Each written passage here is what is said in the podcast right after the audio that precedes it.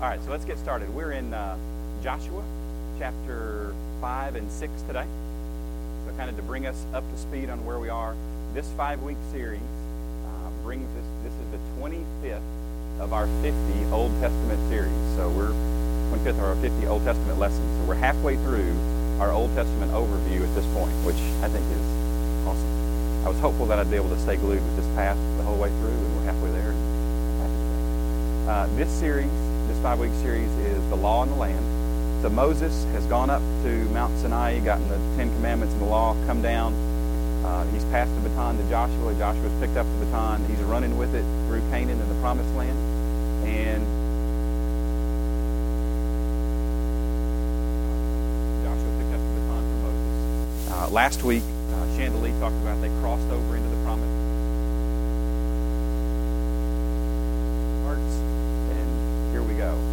today is the first battle that they face in the promised land.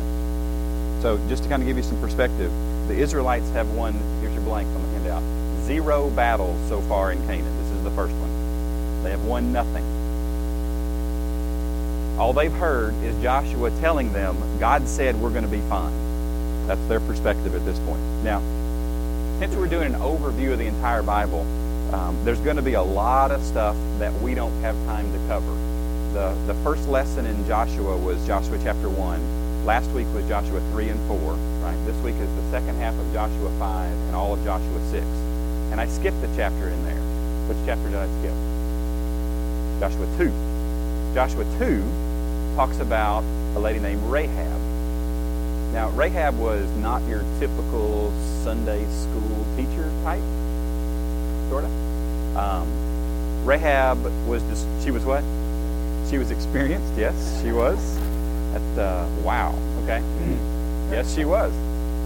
Uh, she was experienced at what some people call the world's oldest profession. I think that's a lie. The world's oldest profession is gardening. You read Genesis 1 and 2, you kind of figure that out. But um, nonetheless, uh, Rahab was a harlot, is the Bible term for, for her job.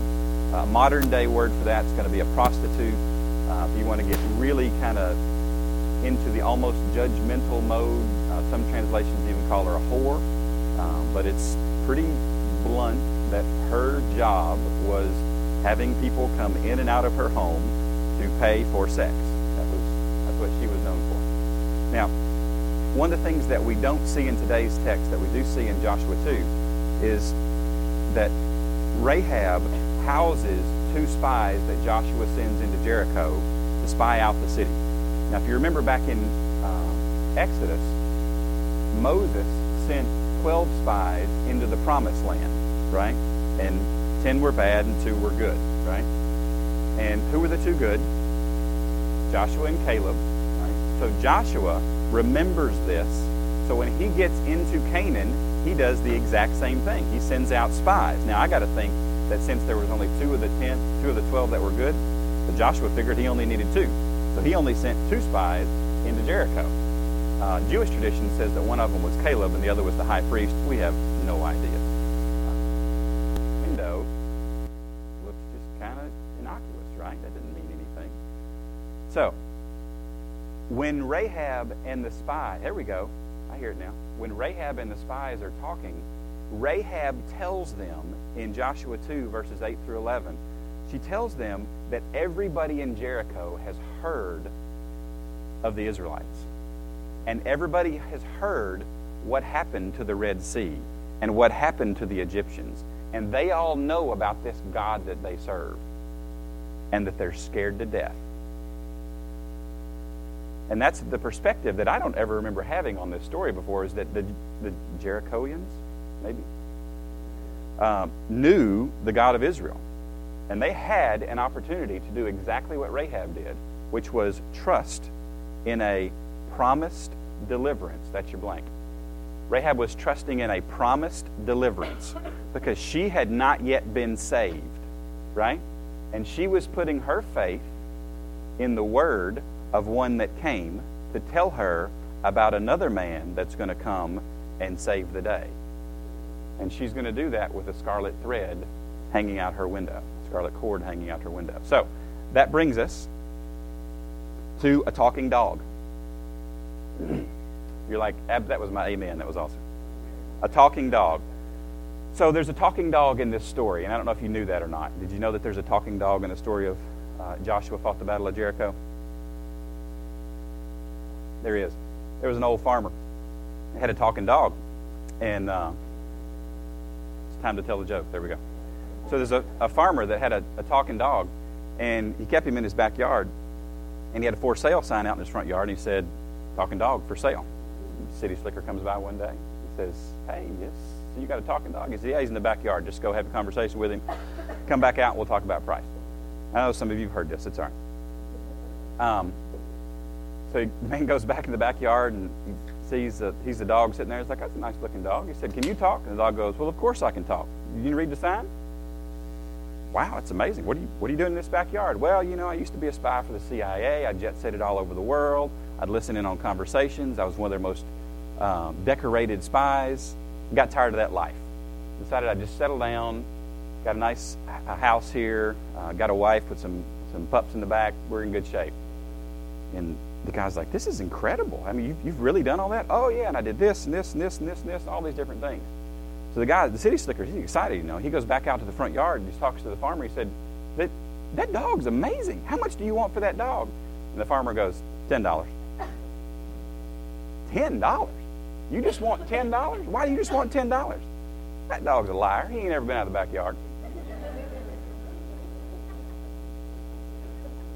So the, the farmer missed the fact that he had a talking dog. Okay? There's a talking dog in today's story, and it is the fact that the walls of Jericho fell down and nobody threw anything against them. Okay? So don't miss that. But we're not focusing on the talking dog today. We're focusing on the scarlet cord. Okay? Because I can relate to the scarlet cord a whole lot better than I can relate to the talking dog. Are we with me so far? Okay. So let's look. Well, there you go. That was good. That was good. I, I, yeah, we got to do that. That's good. That was good. All right. So the primary key thought is the scarlet thread points to salvation. It points to salvation. It's a hope in something that has not yet come. And the secondary key thought is do exactly what God says, because the talking dog may show up every once in a while. And that's kind of cool. All right? So we're in Joshua 5, verse 13. Now remember, we're up to the point where Joshua has been told by God to cross the Jordan and go into Canaan. And that's all that God told him to do so far. He didn't tell him where to go next. So verse 13, Joshua 5:13, and it came to pass when Joshua was by Jericho that he lifted his eyes and looked, and behold, a man. And look at your Bibles. What's different about the word? Capital M. We've been talking about how many times have I pointed out there's a capital, and that's important, right? Thank God for good Bible translations that help us see, oh, this is important. This is somebody special. Who stood opposite him with a sword drawn in his hand, and Joshua went to him. Now, just stop for just a, just a second here, okay? Now, this tells me something about Joshua. Okay? So, um, Bud, help me out here for a second. Bud's going to be the man. Bud's kind of tired. He's about to sleep, so I'm going to wake him up here. so, Bud's standing there. You're the man.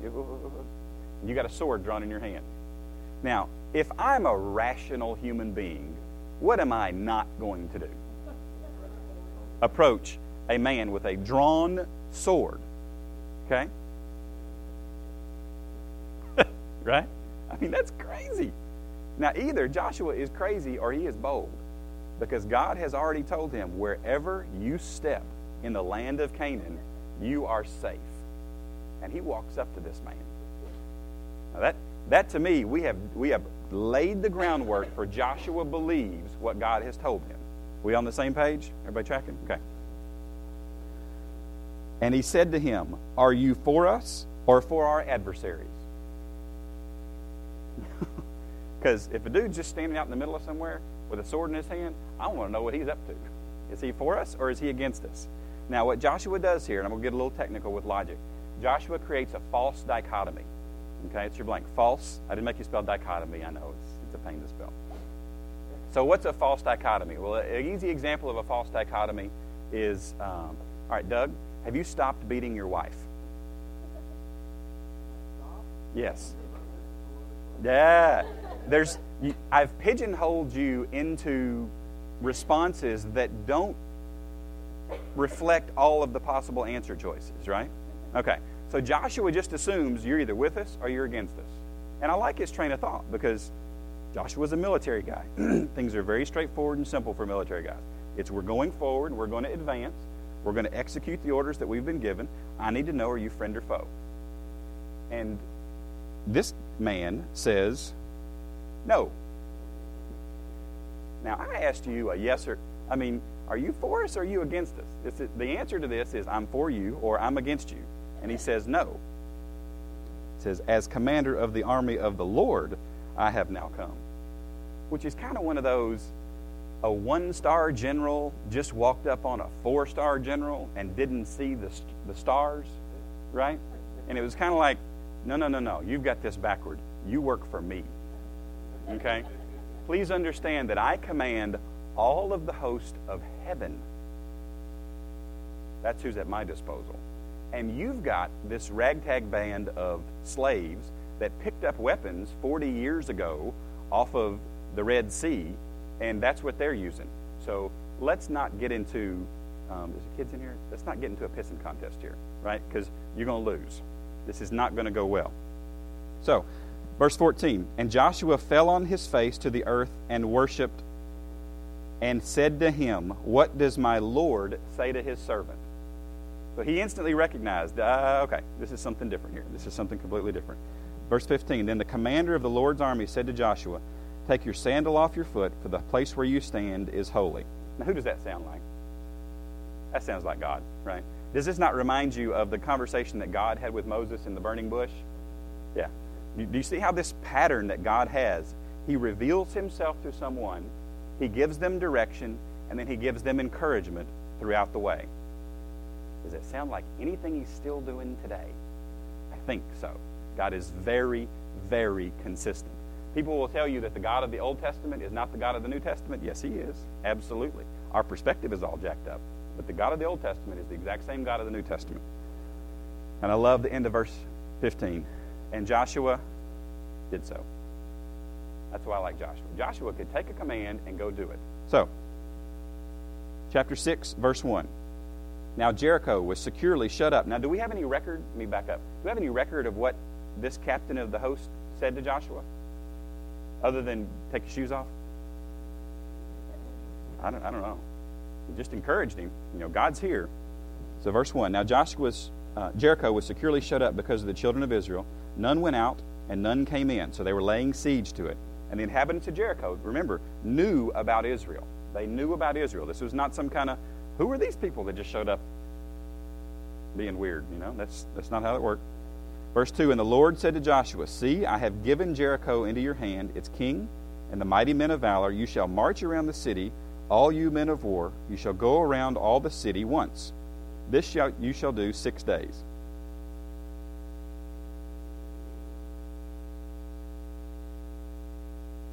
Now, Joshua is a what? He's a military commander. He's being told to do what? Walk. In circles. On purpose. And it gets better. Look at verse 4. And seven priests shall bear seven trumpets of ram's horns. It sounds like Revelation, doesn't it? Seven priests shall bear seven trumpets of ram's horns before the ark. But the seventh day you shall march around the city seven times, and the priests shall blow the trumpets. Where's the military strategy? Verse 5 It shall come to pass when they make a long blast with the ram's horn, because somehow that makes a difference. And when you hear the sound of the trumpet, that all the people shall shout with a great shout.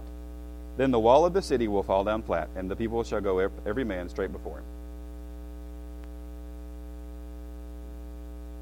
Did I miss something here? Because I would think if you're going to beat a city, you're going to have to use weapons at some point. Right? So here's my question Have you ever been, uh, and this does not happen to me because I, I had to ask my wife this, so this is a great question for her. Um, you ever been baking something and you come to a step in the recipe and you go, what's that there for? That doesn't make any sense. So, so what? So who is in the camp of I follow the recipe exactly? Let's get my OCD, folks. It, it, you can own it. It's all right. It's all right. Who is in the in the camp of whatever I know better? Okay. So what happens when you do that? Whatever I know better. Does it always work out best? Darla's like, yeah, because I know what I'm doing. Dang it. Darla, you are awesome. You are awesome. You are awesome. Yeah, just oh, there you go. That's right. So, so here's my thought here, right? Who's writing the recipe for success in Canaan? God. So he, he, he's the yeah, Jesus is right. So he's the author of this recipe. Perhaps the guy that wrote the recipe knows what ought to go in. He knows the ingredients. So it's up to Joshua to follow the recipe. So let's see what he does. You should really know the answer to this by now, but we'll see what he does. Verse 6. Then. Don't miss these little words. Because it did not say, seven days later, after Joshua had prayed about it and asked God to show him his will for his life. I'll leave it alone. Then Joshua, the son of Nun, called the priests and said to them, Take up the ark of the covenant, and let seven priests bear seven trumpets of ram's horns before the ark of the Lord. And he said to the people, Proceed and march around the city, and let who, him who is armed advance before the ark of the Lord.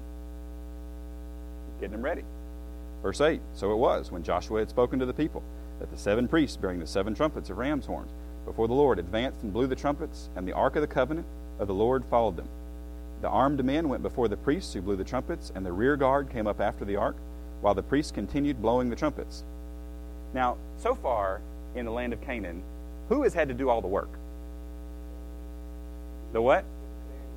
The band geeks, yes. That's awesome. The priests have done all the work. The priests held the ark in the middle of the Jordan while the people passed through. The priests are blowing the trumpets. The priests are carrying the ark. The only other thing God has asked for anybody else is just to follow. Right? I mean, it's this is really basic stuff. We we are teaching fundamentals of obedience 101 right? This is your two year old has now figured out I can say no intentionally. And, and I, can, I can mess with you.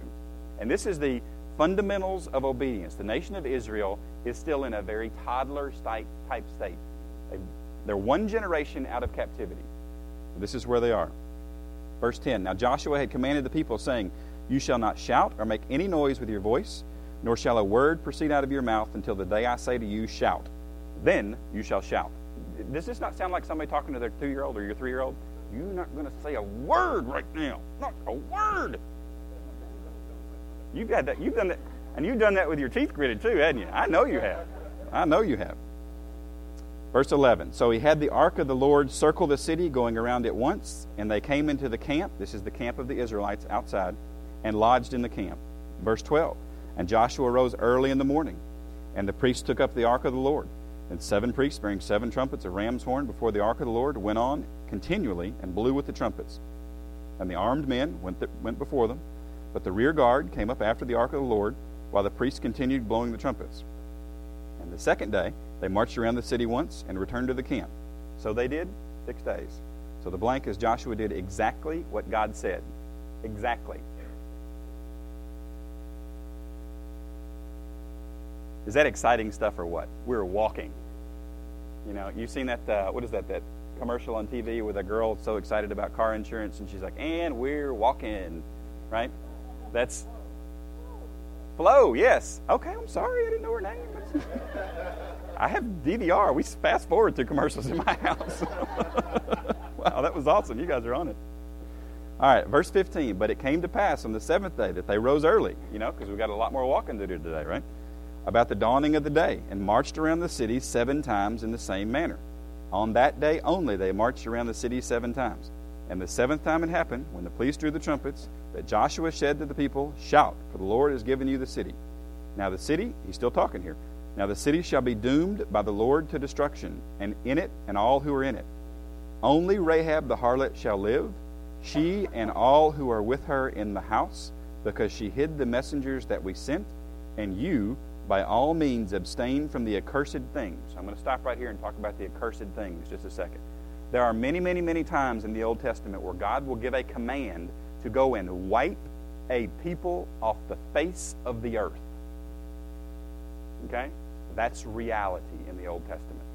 And this can cause you to go into this moral you know your brain just kind of fries your, your brain is divided by zero right you've got an error you got, i don't know what to do with this i don't know what to do with this math joke of the day it's okay if you want to wake yet you'll get there right the best i got sorry so so how do we reconcile the fact that god said go wipe this people out right so let's let's talk about a couple things real quick so the religion of jericho was one of sexual worship style religion. So they would go to worship and they would have sex with the equivalent of prostitutes.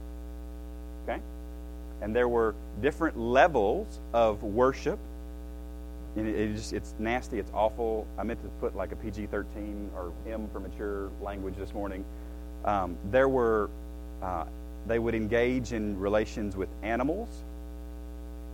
Uh, and it's just, it's nasty, it's awful and disease was rampant throughout these nations. Rampant throughout these nations. Terry Brown teaches a class on the minor prophets on Wednesday nights, and he has done a masterful job of helping me understand the larger context behind the need to get rid of this. Um, and it sounds awful, but whose land are they in? They're in God's land, right? Have they heard about God? Yes, Joshua 2 said that they'd heard about God. They had an opportunity to respond positively to God. And what happened? They decided not to. So here's the command Joshua says, We're not touching any of the accursed thing. Imagine what happens if you touch it. Uh, right? Uh, we don't need any of that. They didn't have pharmacies where you can go, let's give me some amoxicillin and we'll knock this out. No, no, no. When you got sick, you know what they did with you? They put you outside the camp lest somebody else would get it because that's the only health protective method that they had. That's all they could do. So Joshua says, We're going to get rid of all this stuff.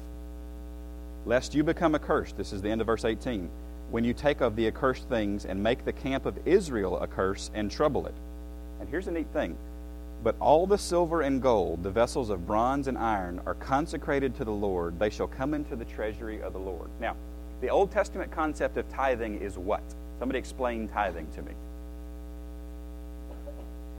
First fruits, right? So, so you do your harvest, and whatever is left over, God gets, right?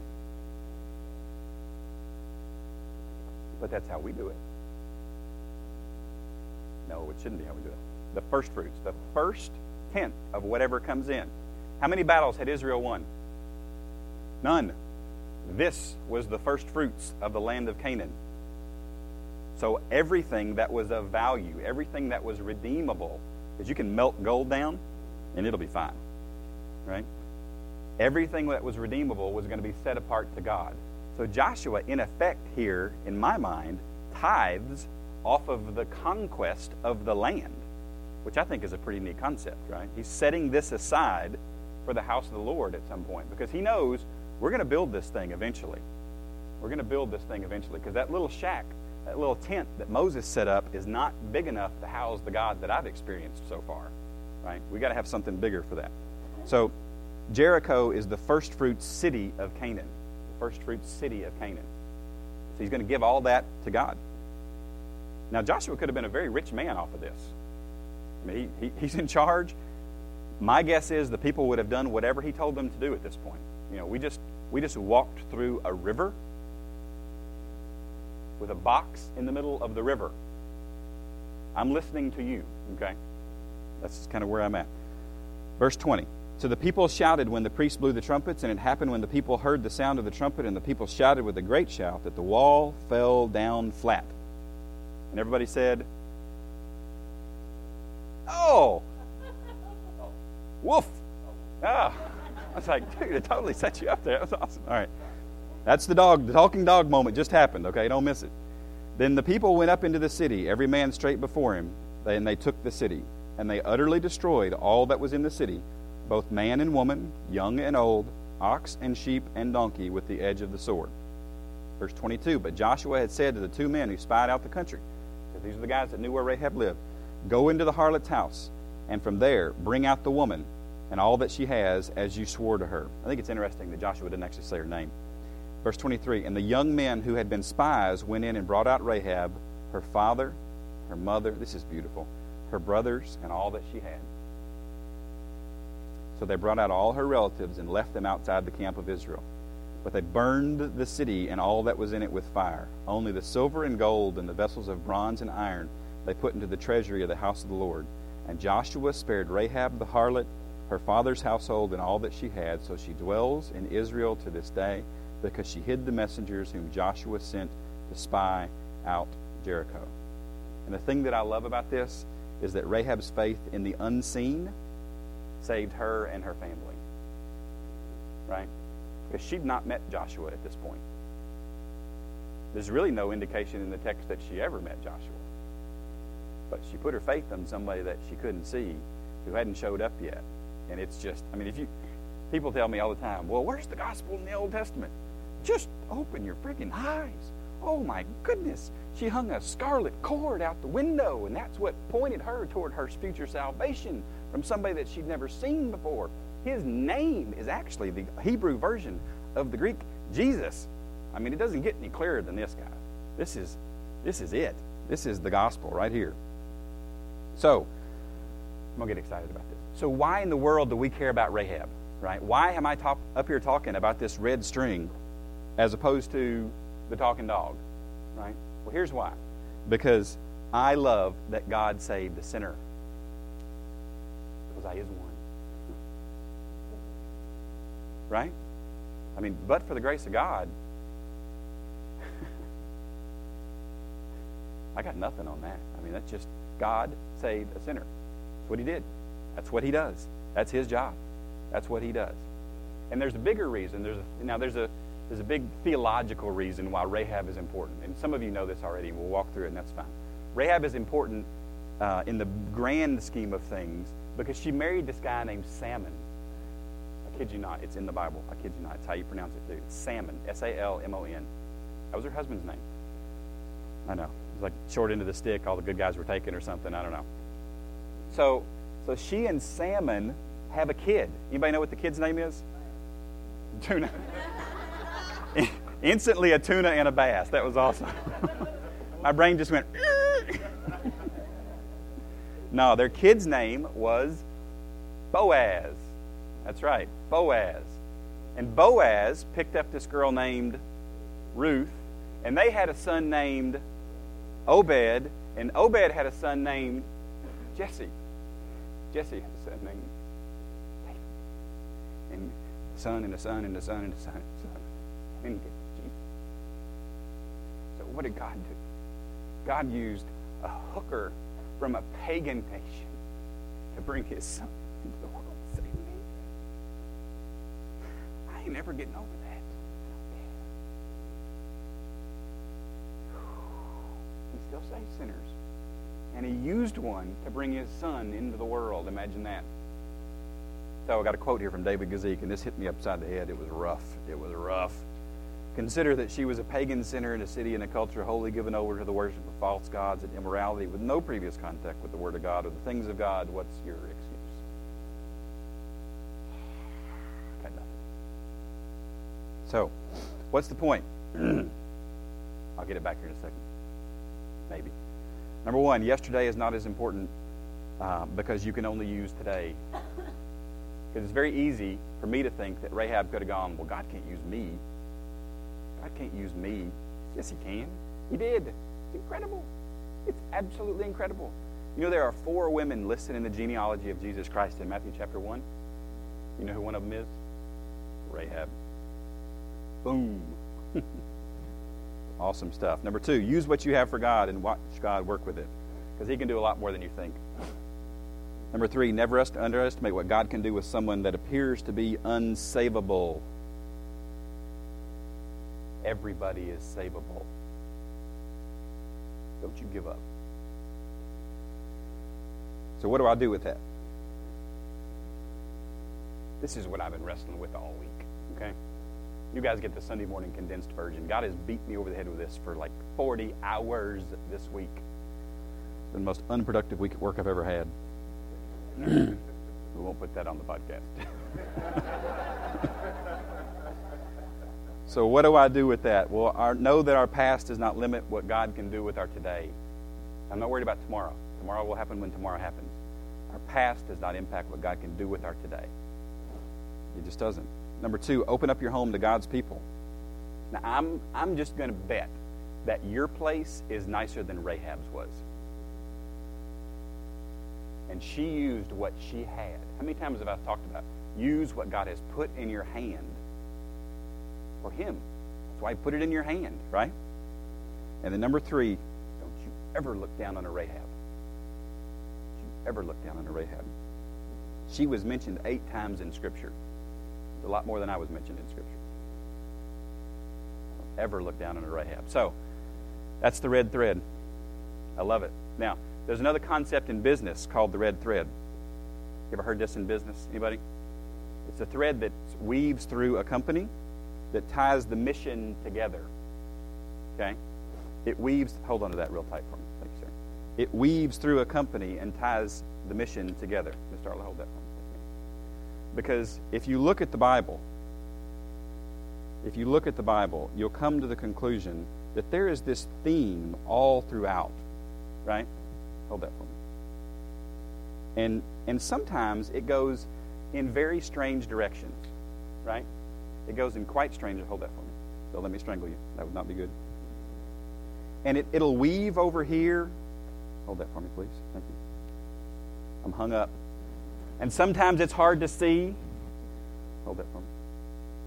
And, and it, it just runs all over the place it runs all over the place, and sometimes it comes over here. Eric, hold that for me.